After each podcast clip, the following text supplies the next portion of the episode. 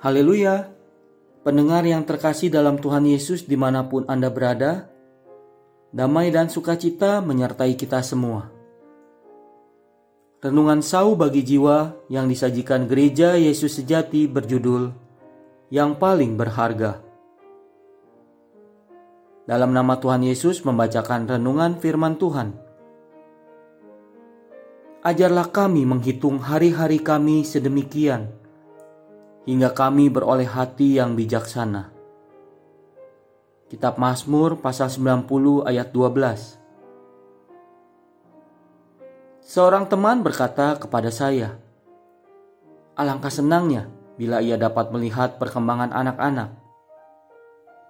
Sebagai seorang pekerja yang sibuk, ia sering kali mengabaikan waktu bersama dengan keluarga. Setelah anaknya tumbuh besar, ia baru menyadari bahwa ia sudah kehilangan begitu banyak hal yang berharga bersama anaknya. Betapa banyak hal yang ia lewatkan dan tak akan dapat terulang kembali. Sebanyak apa pun harta yang ia miliki, takkan mampu membeli semua hal yang telah terlewatkan. Demikian pula dalam hal iman kerohanian anak. Tanpa sadar, karena kesibukan kita dalam urusan dunia, kita justru mengabaikan pertumbuhan iman mereka. Padahal, pertumbuhan iman kerohanian justru sangat berguna bagi anak-anak di dalam pemahaman mereka akan moral, prinsip, dan pandangan yang benar dan sesuai dengan kehendak Tuhan saat mereka mengambil berbagai keputusan dalam perjalanan hidup mereka. Hari-hari yang kita lalui terasa begitu cepat. Terkadang kita melaluinya begitu saja tanpa ada sesuatu yang baru. Kita mengisinya dengan berbagai kesibukan dunia yang mungkin terasa membosankan, bahkan melelahkan atau mungkin juga kita mengisinya dengan kesenangan diri yang menyita waktu dan tanpa kita sadari sudah merampas hal berharga yang seharusnya kita miliki. Sehingga ada begitu banyak hal yang sudah terlewatkan begitu saja. Pencarian harta di dunia menyita begitu banyak perhatian kita sebagai anak-anak Tuhan dan membuat sering kali kita lupa untuk menikmati waktu berkualitas bersama Tuhan.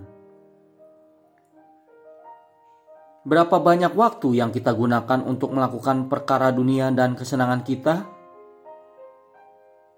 Tuhan telah mengingatkan kita untuk mempergunakan waktu yang ada dengan bijak.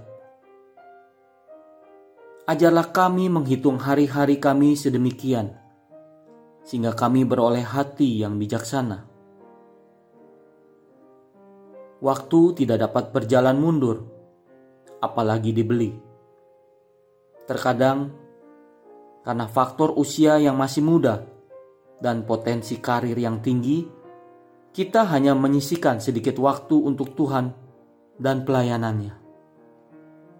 Sambil menganggap bahwa pelayanan dan waktu untuk menumbuhkan iman kerohanian dapat dilakukan setelah kesuksesan dalam karir tercapai.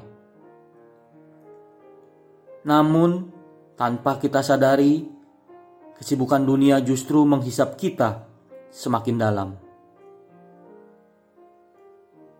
Waktu terus berlalu, dan setelah sadar, ternyata kita tidak memiliki banyak kesempatan untuk memperhatikan kerohanian kita, apalagi melayani Tuhan.